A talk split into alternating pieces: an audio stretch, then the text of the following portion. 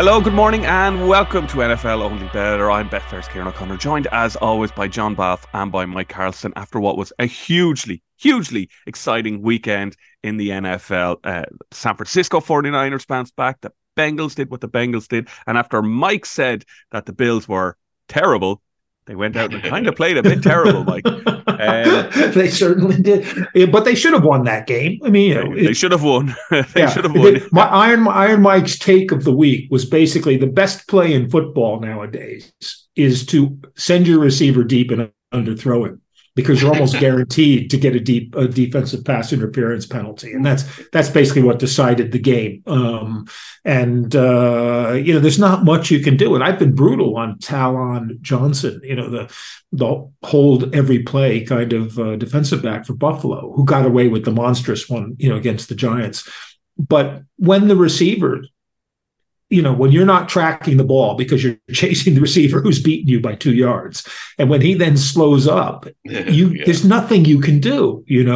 And he actually tried to not knock the guy over by putting his hands out, but that got him the interference call. And I remember when the Baltimore Ravens used to do this all the time with Joe Flacco and Torrey Smith. It was like Torrey Smith would run 90 yards downfield, Joe Flacco would throw the ball 85 yards downfield, and they would get a flag every time. But to lose a game because you have 12 guys on the field when the opposing kicker misses a field goal. The scriptwriters won there. And John, one from the weekend, 6 games ended with walk-off field goals. That's never happened in the history of the NFL. 6 games, I didn't realize there was that many. 6 games with walk-off field goals. A lot of exciting games.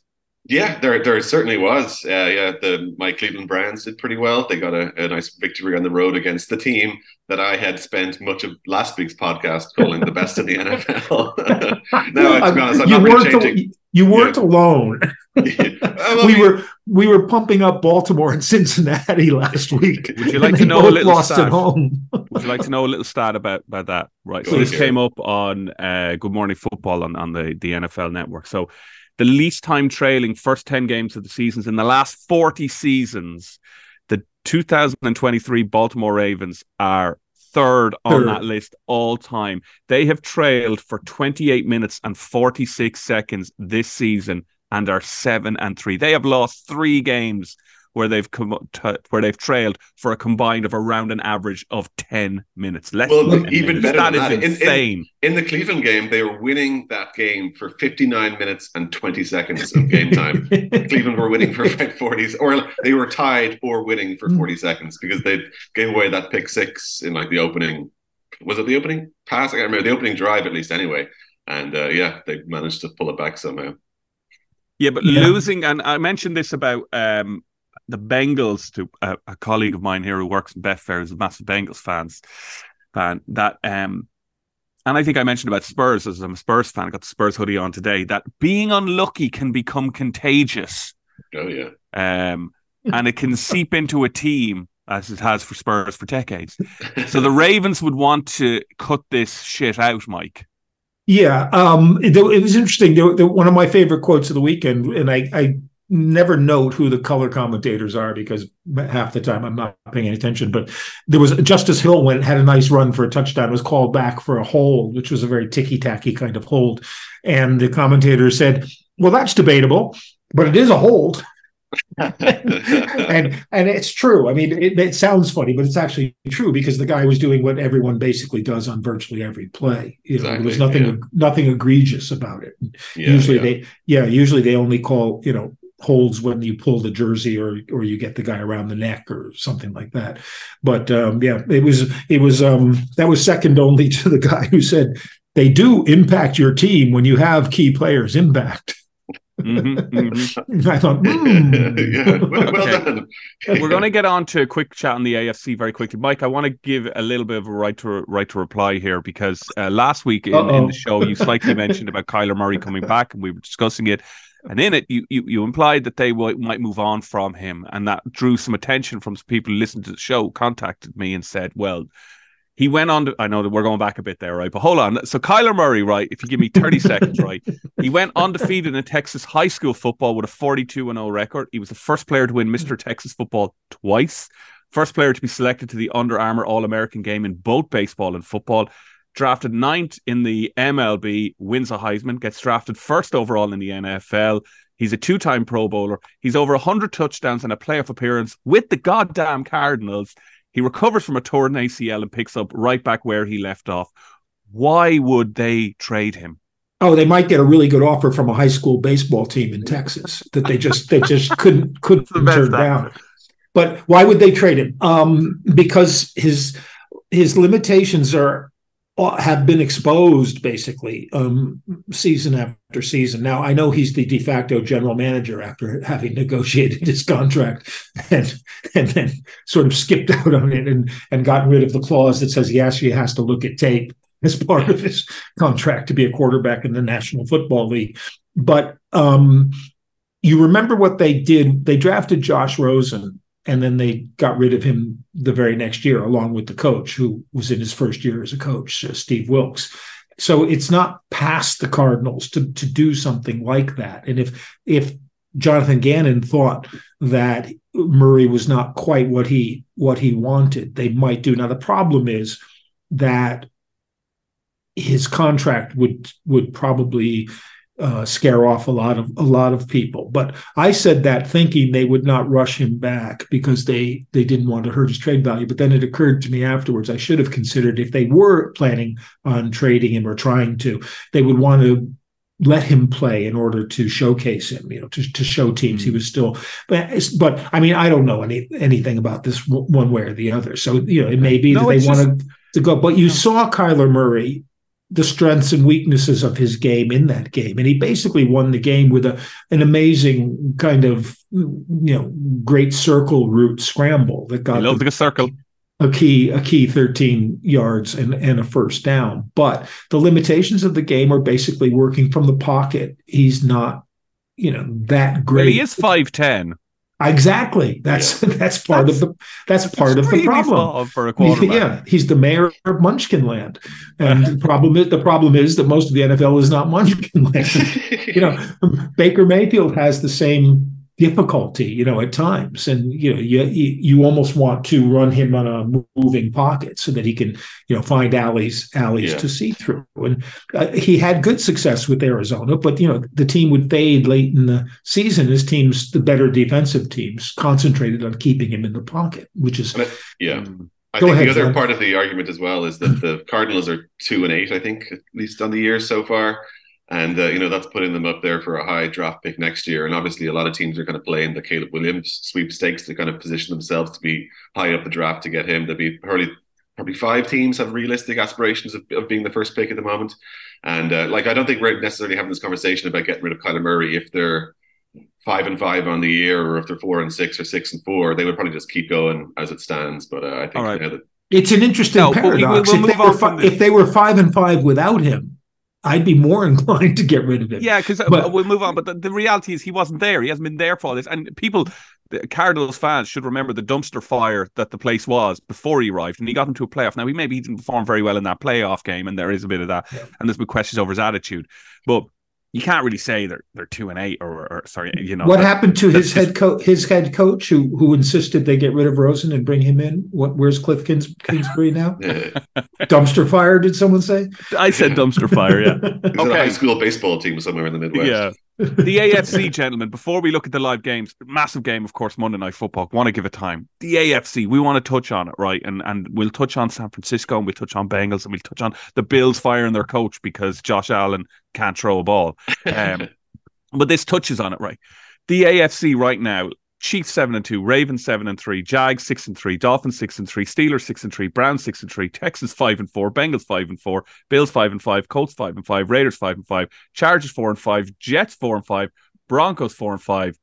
I'll just scroll down, Mike. Patriots 2-8. Yeah, right at the bottom. Let me give you a scenario. If the Jets beat the Bills next week and the Raiders beat the Dolphins next week, then the Jets versus Dolphins on the following Friday is for first place in the AFC. Explain to me, when we did the thing, Mike, the mid-season end of season preview, or the beginning of season preview, we said there's a lot of mediocre-ish teams in the NFC and they're going to battle, but there's like some really good teams in the AFC. But it's slightly not worked out at that at the moment, although maybe someone could argue it has because they keep beating each other. But there's no standout thing happening. This is crazy. This is like the whole of the AFC could be in the playoffs. Yeah, well, they won't be, but I mean, the biggest thing that's happened in the AFC, and when you compare it, there's only six teams with winning records in the NFC, and that's, but it's kind of almost as predicted there. But what's happened here is that Buffalo and Cincinnati have both underperformed what we thought they might do. I think you can argue that Cleveland and Pittsburgh have overperformed, given that Deshaun Watson was out, and actually the jury is still out on whether Deshaun is actually Deshaun or not. But, Pittsburgh is 6-3 and they've been outgained by their opponents in every single game they've played.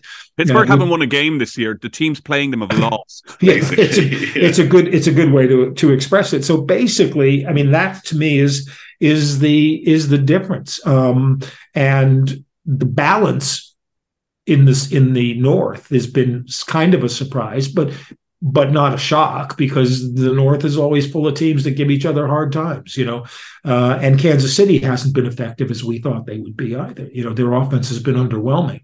And yet they're still top of the standings. Yeah, and their defense has carried them through to a 7-2 record, which is again why the game we will talk about last is such a big game this week. Well, we can talk about it first. We can move it. We might even do that because it is such a big game. But John, on the AFC, it's kind of like building up to a big finish, Oh yeah. Well, the big finish is usually short. Speak for yourself, lad. Oh, God. The AFC, like it's a strange one, isn't it, John? I mean, it's highly enjoyable for us. From a betting perspective, it's a little tough because it seems like anything could happen. We saw it on Monday Night Football with the Broncos, beating the Bills. I mean, that all we know is that Dallas will flat track bully. I mean, if they face a team that is worse than them, they will hammer them. But other than that, that's all we know. Basically, I think I've not too much to add on top of what Mike said, I suppose, but like. Given the fact that the Chiefs, like we said, are 7-2 at the very, very top of the AFC standings right now, and we have spent much of the last couple of shows on this podcast talking about they're good, but like they still have a few problems on the offense, and they're not a perfect team and things like this. I guess there's a little bit more room for maneuver towards the summit of the AFC than we perhaps would have thought at the start of the season, and you're kind of seeing that with, like you say, Pittsburgh and like, I mean, I think Cleveland are 6th at the moment in the standings, and I think that's thereabouts correct, because the defense is very good and the offense stinks. So like that's kind of where that would round up. Pittsburgh, like Mike said, getting outgained in every single game, being 5th, and like you have teams like the Jaguars up there in 3rd position. And so it's like, yeah, it's if anything, I think it's probably more exciting to see teams like the Buffalo Bills in 10th and the Bengals in 8th and stuff. It is. Yeah, it creates a little bit more uncertainty. Yeah, 100 like that. One thing when a team is on a roll, like we said the teams are on a roll and you can back them. Like, as John knows, like I went in on the Bengals. I mean, I thought this team is on a roll. They're at home. They should win this game. I think they should have won the game. The Butterfingers at the end will forever astound me. Like, I'm sorry I threw it right into your hands. I'll do better. But look, let's chat about them. That's worrying because with T. Higgins out, Boyd needs to step up. And take a bigger role. Because Jamar Chase, you can see, like, obviously we know it's double coverage. Like, you can see it's pass interference and it's double coverage, and it's just a case of, like, Willie. Although he was left alone for one stage, just out in the wilderness for a huge touchdown. What we'll do is we'll do Thursday night, and then we'll do Monday night, and then we'll do Sunday. How does that sound? Thursday Night Football, big games. For once, we can say it's not going to be snooze fest. Statistically, it's almost guaranteed to go under because every Thursday night game for the rest of all time will now be an under as opposed to the NFL. But the Bengals are at the Ravens. It's 17-10 about the Bengals. The Ravens are 1-2. 3.5 is the spread. A reminder, the Bengals are the favourites at the Ravens. And 46 points is the spread. No. I reiterate that, Michael. No, that's not so. Sorry, it's the Ravens. The Bengals are getting 3.5. Yeah. Would you have said that a couple of weeks ago? Because we were like third. The Bengals were third, sorry, for the AFC Championship. Ravens were about 6th or 7th for the AFC Championship game. It's really flipped, hasn't it? Yeah, absolutely. And there are questions about Baltimore because Ronnie Stanley got hurt during the Browns game, which meant they were playing with both their backup tackles, which is not an excuse for the Ravens against Cleveland, since Cleveland started the game with both of their backup tackles. So, I mean, that was fair. But the more serious loss was Marlon Humphrey in the secondary. Deshaun Watson, after Humphrey's injury, went 14 for 14 after pretty much not completing a pass during the first half, unless he absolutely had to.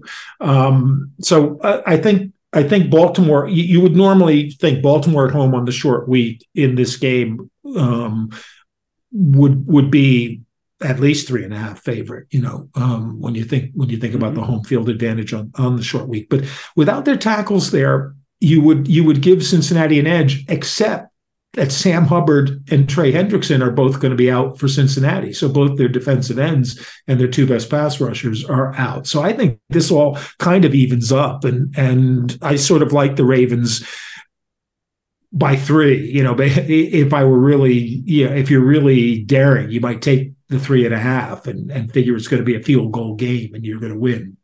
But I wouldn't be surprised to watch that go down by Saturday. Yeah, I'm not sure it will. Will John? What did you think?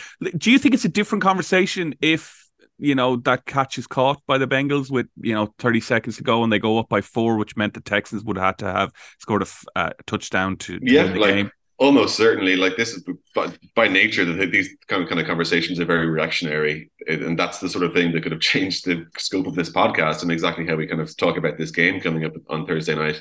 But I don't think, just going to Baltimore for a second, given that I was singing their praises last week on the show, I don't think you can read too much sometimes into a division loss against a rival team that you play twice a year. Sometimes it was only about 5 or 6 weeks ago that the Ravens put 30-something points on the Browns. So, granted, personnel has changed, and as Mike said correctly, the tackles are out, and but all sorts of teams face those sort of trials and tribulations over the course of the season. I think the big thing to look at when you're kind of judging this game from the market kind of standpoint is that I think the key point is that the Bengals on the road, but generally speaking, they haven't been great defending the run. And the Ravens are one of the only real, true, pure run-first offenses in the National Football League. So I think that's where they're going to jut in, and that's when they're going to make their inroads into this game. The 3.5 is an interesting one. I agree with kind of Mike's perception on this as well, but I'm going with I think Baltimore win this one. Certainly, if you scale down through the different bets available, moneyline Ravens win. I'd be fairly confident on that. 3.5. Slightly less confident, but I also agree, Kieran, what you said about the over-under. 46 is a pretty high one for this one, and on a short week, sometimes you can see the offense is being a little bit more sluggish than otherwise. So I'd be fairly, I'd be looking towards the under 46 in this game. Okay. Let's do the big one. We ought to have a bet where you take the game plus 10 to go over. You can do that kind of like last Monday. If you'd done that, you would have lost. Yeah. I mean, yeah, I gotta say the Monday night football game went under. Oh, sorry, last Thursday. I meant not Monday. Yeah. Well, sorry, but Thursday's always going on. Yeah, the Monday night game went under by a point. By a point. Yeah. I remember thinking, God, I can't believe another under in a big game like that. And I really thought that would be, because say what you want about the Broncos. Russell Wilson, he's already, I think he's already thrown more passes this season than he did in the whole of last season. So they have, after being kind of mocked by us a lot last season, and even at the start of the season, they have kind of got a little bit of momentum going. It'll be interesting to see. Russ had a kind of Gardner Minshew game. It was like the whole game, the Patriots in Frankfurt, the Patriots had Minshew trapped on almost every drop back, and they never and the same thing was happening to Russell. I mean, he did get sacked a few times by Buffalo, but basically Buffalo had him pinned down most of the time, and he was then scrambling out of trouble. And the big interference call, he threw that ball, just threw it up with somebody right in his face, about to be sacked. At least the Patriots can't get beat this weekend, Mike. I wouldn't be so sure. Hey-oh. I think I'm taking the bye plus 3 in this one. Before we do the big game, I suppose, Mike, as someone with your ear to the ground of this at times, like the reports, it's getting louder about Bill finishing up at the end of the year. Well, you know, I still think that that's going to have to be his decision. You know, I mean, it could be that Bob Kraft makes him an offer he can't refuse. But big picturing it, I can't see Kraft wanting to be the guy who fires Bill Belichick, mm-hmm. In the same sense that Art Modell, you know, should have not wanted to be the guy who fires Paul Brown, and then fires Bill Belichick. So I kind of look at it that way. But what's really, I wrote a long piece on my Patreon column about it last week, and then watched the game and then watched them cut Jack Jones on Monday when they came back from Frankfurt. And it just seems to me that the my way or the highway stuff isn't working with this bunch, partly because they're not talented enough, which is primarily the GM Bill Belichick's fault. And partly because for whatever reason, you know, I joked, and I meant it half seriously, he wants to pass Paul Brown next. He wants to pass George Halas next for most wins, and he seems to be doing it using George Halas's offense from 1952. And I don't think that's the way to do it. Well, actually, I'm very quickly on this, Mike, very quickly. If the Patriots were to say to him, look, you need to go and you need to just announce that it was your decision, and he does that, he does what, you know, Bill would probably do. Do you think he would take a season and come back, or immediately get a new job, or say, I am done? He might immediately take a new job, I think. You know, there was an interesting piece in the Boston Globe, an interview with Marv Levy, who's now 98 years old. And Levy talked about retiring at 71 because the team had had a 6-10 season, and he didn't feel he was doing a good enough job, and he couldn't run win sprints with the players, which he had always done. And Ralph Wilson, who was the owner of the Bills, tried to persuade him to stay. Ralph Wilson, of course, like Kraft, was in his 80s. So, you know, a guy who's 71 or 72 seems like a kid to him. But he said 2 years later he wanted desperately to come back. But no one was going to offer 70. I guess he had turned 74 by that point, or would have turned 74 during the season. So if he took time out of the game, he might offer him a job at that point. So, you know, if Bill really wants to keep coaching, it's either that or take the Wesleyan job,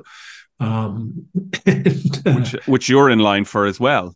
No, I've never been in line for. I have this way of just not being part of the picture in these things, but yeah, Wesleyan, by the way, won the Little Three championship and then got creamed by Trinity in their final game of the season, 58-6, which kind of put a little dent in obviously we all knew that year. Yeah, we all saw that. Monday Night Football is a repeat of the Super Bowl. Philadelphia Eagles take on the Kansas City Chiefs, and could be the Super Bowl again. Who knows? Deja vu. 23-20 about the Philadelphia Eagles. The Kansas City Chiefs are 7-10. 2.5 is the spread, and the over-under is 46.5. John Balfe, as it stands, who is the better team heading into Monday Night Football? That's a very good question, Kieran. And thank you. Well done. You've got a future in this. But I think, listen, this is, I mean, not to kind of dodge the question, but I kind of see this as a bit of a coin toss to a certain extent. Like, both of these teams are coming into it with some sort of questions about them. Like, they're still, I mean, if you look at the standings, we talked about it at the top of the show, it's the top of the AFC versus the top of the NFC, but you're not looking at two or teams that are perhaps as well-oiled as they might be. With the Chiefs, there's still a little bit of problems in the offense, and they've had some, you know, unusually low-scoring games recently, particularly for a team with Patrick Mahomes in control of the offense. And Eagles, for a team that has the best defense in the league on paper, just personnel-wise, hasn't really translated yet. They've got some great individual play. Like, they're top five, I'd say, or top seven at least anyway. But, you know, they're not quite the unit that they were on that side of the ball last year that brought this team to the Super Bowl.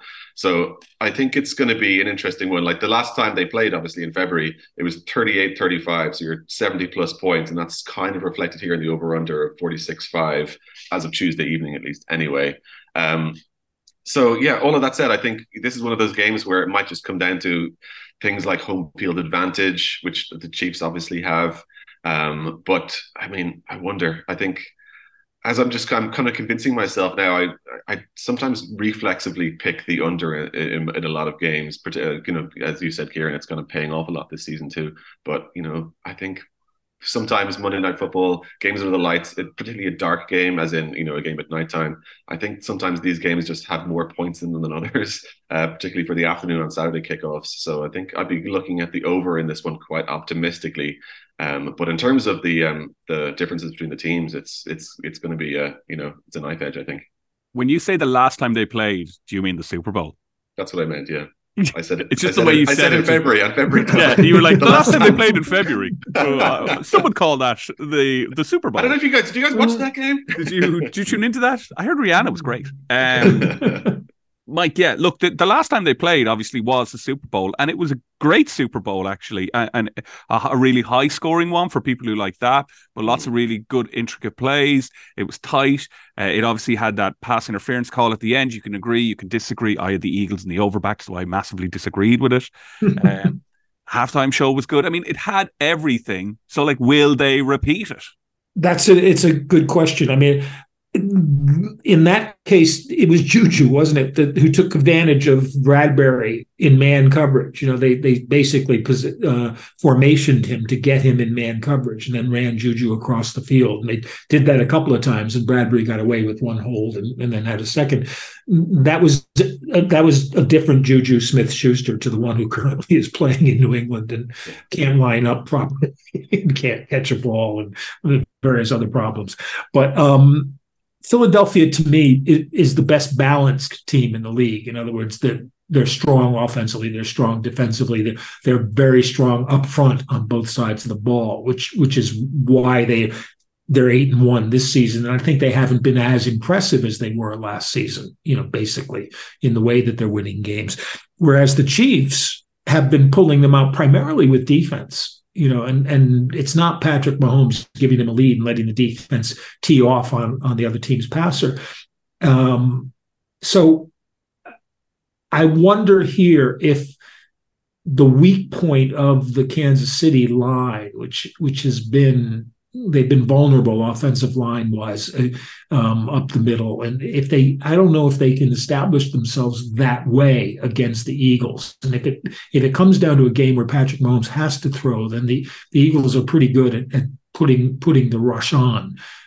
So to me, the key to this game is probably the Eagles not going into a hole. Sorry, the Chiefs not going into a hole early. And you know, that's something that they do sometimes. And usually Mahomes bails them out, you know, fairly quickly.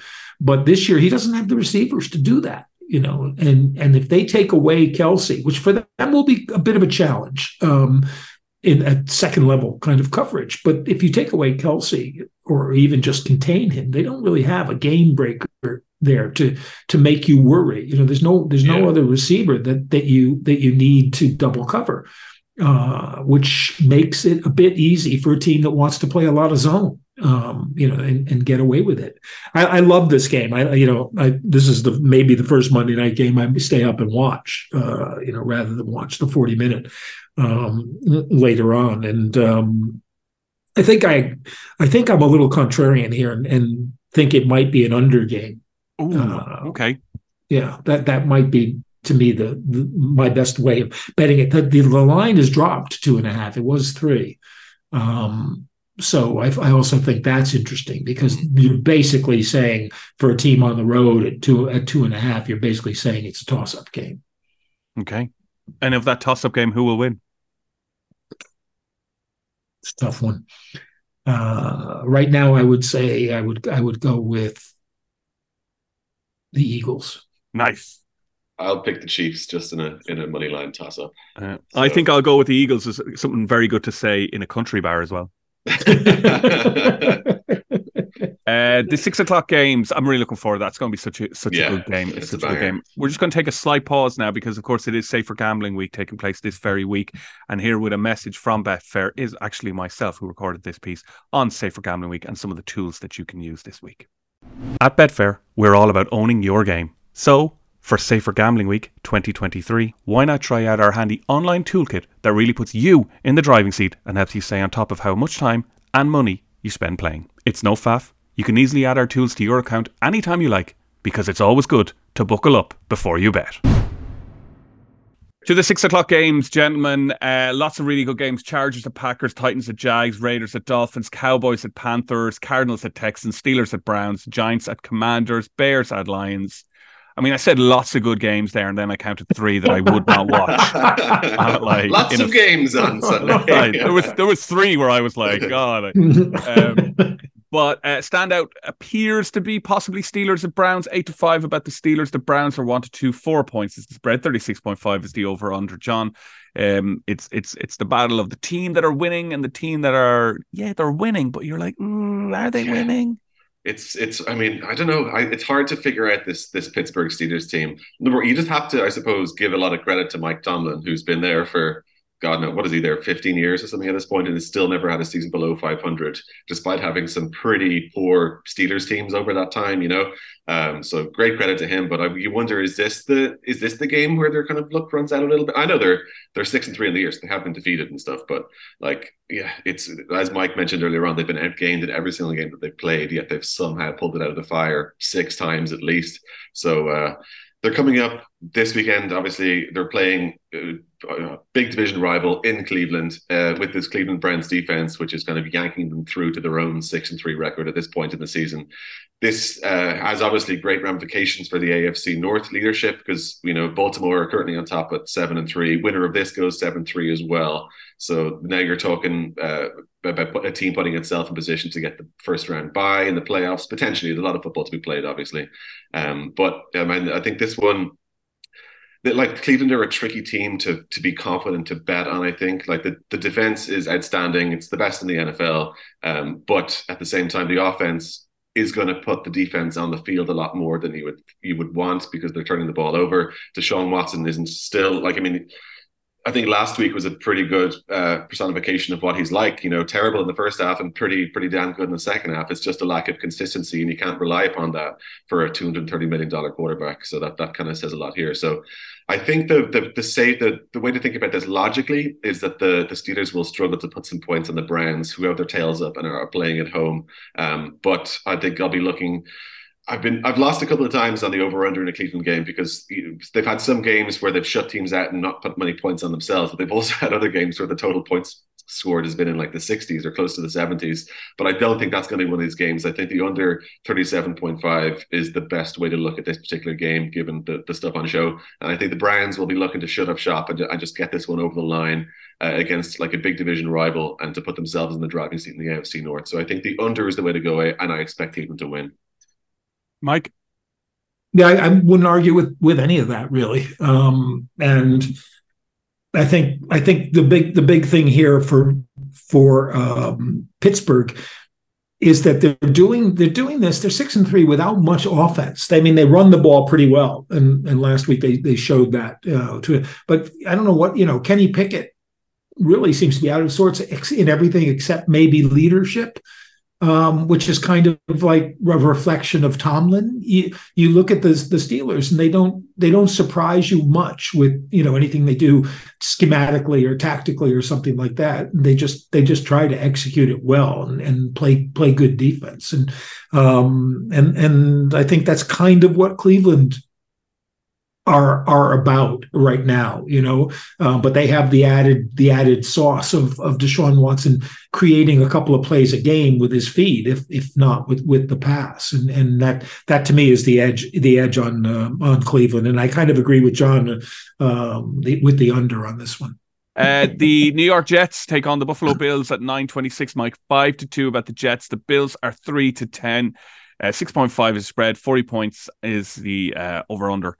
We kind of think this might be the game. Sky thinks they might go Brooklyn. John, you think they might do Bucks, 49ers. They might do Seahawks, Rams. Who knows? There's only three of the late games. This one to me is the one that has the most appeal because, like, the Bills, as we said, they're in trouble. The Jets are capable. They've Aaron Rodgers supposedly coming back. So the Bills really need to, I mean, we sort of said about the Ravens need to cut this shit out. The Bengals need to cut the shit out. The Bills need to really cut the shit out. And now they've sacked their offensive coordinator, despite and I'm not going to go through all their statistics, but their statistics are good. It appears as if the problem is Josh Allen is throwing balls he shouldn't be. There's a certain amount of truth in that. You know, you could look at a couple of plays. One of the interceptions he threw basically a sideline pass where there was double coverage, and the reason there was double coverage was that the underman had dropped back and left Cook all alone and standing in the flat. So if he just tosses the ball to Cook, he's got 5 yards plus whatever he gets before that under guy comes up and tries to tackle him. But instead, he tried to jam it in between two on the sideline between two defenders, and that's something Ken Dorsey can't really cope with. But I think he misses a stable hand. This isn't a racing podcast. We have them. Yeah, I know. But the thing, he's gone back last year and this year to trying to make plays downfield and use the strength of his arm to do that. And what to me seems more interesting and maybe more Dorsey's fault is they've gotten away from the designated running plays for him. His run yardage is less, I think, than half of what it was at the same point last season or on course to be. And that, to me, was part of the reason why the Bills' offense worked better, because it added an element for the defense to have to consider. And taking that away has been a problem. They needed to go more, I think, to their secondary receivers, not Diggs, not Davis downfield, but Khalil Shakir and Kincaid, who are running the other patterns, because that's where there's going to be people open. And so maybe that's a Dorsey problem or maybe not. I like Joe Brady a lot. He was Burrow's offensive coordinator at LSU. And then I think spent a year with the Panthers. And he was someone I suggested last year would be a possible hire for the Patriots, to get somebody from outside their organization in as an offensive coordinator or at least a quarterback's coach. But the Bills snapped him right up. So I agree with you. I think this is really a must-win game for Buffalo. And I don't think the Jets are looking at must-win, realistically, because there's too many ways for them to throw their game away. And although their defense is decent, especially up front, they're not that good. They held Las Vegas to 16 points, but that's Las Vegas. And so I like the Bills in this. 6.5 for the Jets at even money is there to tempt you, but if it's not a touchdown, I'd avoid it. And the over/under is at 40 still. Mm-hmm. It was yesterday, yeah. So the over/under at 40 is again, that's pretty well set, but I'd probably go over on that. Although you're probably not going to get much help from the Jets, but defense is still a problem for the Bills with Milano and Jones out, and so I'd probably go over on that. Yeah. Okay. Yeah. John. One very quick thing to add to that one. I agree with I would go over on this one as well, potentially, but just listening to Mike talk about Josh Allen and how sort of his game has adapted this year. Every year he's been in the league, he's been the leader in throwing interceptions. So that's going to, show up in the stats or in the game scripts eventually, obviously. And the other thing as well, talking about the Jets defense this week, I haven't looked into the Jets too much this week. I assume Sauce Gardner is fit, and there's not many players who are better at getting interceptions in this league than him. So I think that's a little interesting battle to see. They'll obviously put him on Diggs or somebody like that. So we'll see what happens there. That could be a huge, huge factor going into this game. Yeah, there was a Dan Orlovsky. Is that how you pronounce his surname? He does Pat McAfee's show, and he does some stuff on the NFL Network. He was on Twitter and he was on McAfee, and he said that the thing with the Bills is that you they're very easy to read. If you watch their tape, and then when they get into the lineup, it's quite obvious what they're going to do, and maybe that is why the offensive coordinator has seen the door. To be honest, because so many interceptions, obviously, from Josh Allen, but also throwing into, as you mentioned, double coverage and other run game not getting going. So Yeah. Let's see how they get on. But they do need to get the finger out. They can still easily make the playoffs. Like, you know, it's if they lose this one, they've got a losing record on the year after 11 games. Like that would be unheard of. That would be bad. Yeah. Yeah. Orlovsky's a Connecticut guy.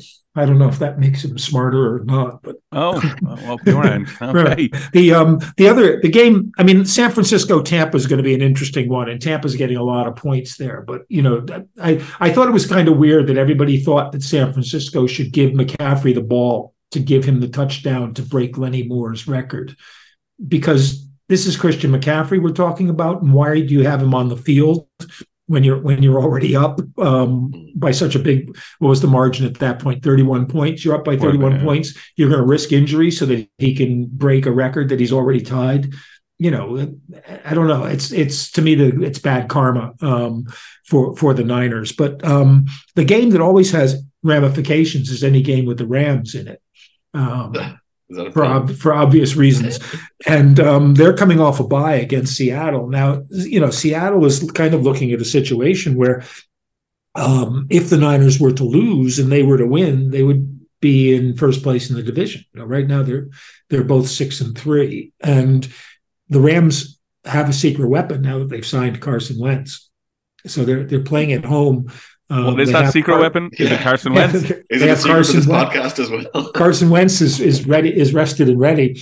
And oddly enough, the Rams are only getting a point. They're home dogs, but only by a point, which I think is a certain amount of disrespect to Seattle. And I'm not quite sure why. I mean, they had trouble with Washington last week, but they still were able to pull that out. And I think offensively, the Rams are probably a better team than Washington, regardless of who's a quarterback. But defensively, Washington's a better team than the Rams are.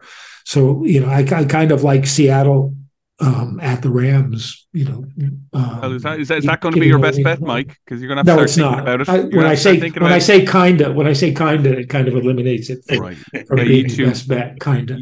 You guys need to think about it. I'm just going to take a moment to remind everyone once again, it is a safer gambling week, so please do gamble responsibly this weekend and every single weekend. And we are going to do the best bets.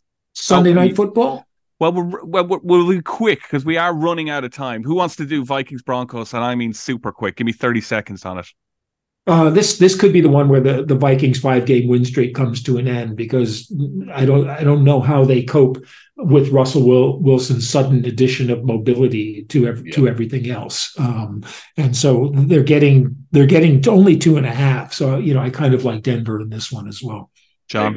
I agree with Mike. I think maybe we owe Sean Payton and Russell Wilson a little bit of an apology, and I think they will continue their little mini revival they've been on the last few weeks here. Ooh. A quick recap of last week's results. Do it. For the second time in 3 weeks, we were 3 for 3 on our best bets. You sound surprised. You sound surprised, Mike. John, well, given the rest of the season, I am. John had the Indianapolis-New England game under 43.5. Did I make that one? Was that a close one? Just about. Just about clicked. He had that one a bit covered. And Kieran had the Dallas-New York Giants game over 38.5, which the Cowboys covered all by themselves. Oh, yeah. That's what they do. They're flat-track bullies, baby. They are. And I had the Lions giving a 1.5 to the Chargers, and the Lions managed to come up with a late field goal to win that one by 3. So I squeaked that out. But that means that on the season now, I am one game ahead of the two of yous after 10 weeks. That's so okay. What are you? Are you six and four? I'm 6-4, and you two are 5-5. Plenty of time to make it up. Pretty good. Yep. I'm going to lose the records anyway. No Buffalo Bills potentially. Mike, you can go first then. No, let John go first because I've got to figure out what it is. Oh, okay. All right, okay. I'm going. I'm looking at the Houston Texans Arizona Cardinals game. I think we have on the Betfair we have 4.5 point favorites for the Texans. I think they easily take that one. I think CJ Stroud is playing phenomenally. They put up a bunch of points in their last few games, and the Houston Texans are at home. And if you look at their schedule so far this year, they're putting a lot of points on the board in their home games. So I expect that to happen. And I think they're good enough. This Houston team is good enough to beat a poor Cardinals team by more than 4.5 points, to be honest. And of course, if you want to put that bet on, you need to go over to On the Betfair. Yes, isn't that what it's called? That's what we call it. Yes, yeah. Yes, the Betfair. Mike, I'm going to let you go second because I am a gentleman. That's okay. And I was torn between. Right, it's okay. John almost just talked me out of going under on that Houston Arizona game, which is 47-5. But I did have a backup plan, which is to go under on Seattle and the Rams at 46, and I think that's the one I'll take in the end. Yeah, I'm happy with that. Okay. I'm going to take the LA Chargers to beat the Green Bay Packers in Green Bay, minus 3 points. Again, the Chargers are the T's team, as we all know, and another heartbreaking loss, about their third of the season. But if they have aspirations to get to the playoffs, which I don't think they will make the playoffs, but if they have aspirations, they really need to start winning these close games. And a field goal is a push. I think they'll win. I think they'll win by more than 3, to be honest. So -3, yeah, absolutely. They have, like, if they are going to get going, they need to start getting going. And as I said, we said at the start of the show that being unlucky becomes a habit, and you need to break the habit. Yeah. One thing I forgot to mention earlier is that coming off a bye week, as both Philadelphia and Kansas City are, Andy Reid is 27-4 in his career. Coming off buys, give him an extra week to prepare, and he's dangerous. Mm-hmm. He sits in his Hawaiian shirt and drinks a few beers and makes plans. That's what he does. We all do here. Fair play to him. Every week's a bye week in the O'Connor household. And with that, and what do you think about Montreal plus 7.5 in the Grey Cup? Yeah, we don't cover that, Mike. Unfortunately, yes, you do. That's not on the Betfair. It's on the Betfair. That's where I got the. That's where I got the spread. It's on the Betfair. Right. I mean, Winnipeg is easily the best team in the CFL, and 7.5 may not. What time is this on at then? What for the people out there if they do want to watch? That's a good question. I'm not sure where it's being shown. But they don't even show college games anymore. Anywhere. So, like, Canadian football matches, 19th of November. That's Sunday, and it's at 11:00. So it is. So if you do get a stream of it, the Winnipeg Blue Bombers are 1-4. The Montreal Alouettes, I want to say, it's 31-10. It's an 8.5 spread now, Mike. No, it's gone up to 8.5. So the money hasn't been coming in on Montreal. And we expect a high score. 46.5 is the current over under. Should be good. What more would you expect from Canada's game of the week? You know, absolutely. Alouettes know what they're doing. Allez, les Alouettes. Allez, les Blues. Thank you so much to Mike Carlson and to John Balfe for joining me on this cracking episode of NFL Only Better. We will be back next week to review what happened in the Eagles Chiefs game, not the Eagles Vikings game, and much more. And of course, the Thanksgiving games are just around the corner. Thank you so much for listening. As I said, enjoy the weekend. Gamble responsibly. Thanks for listening.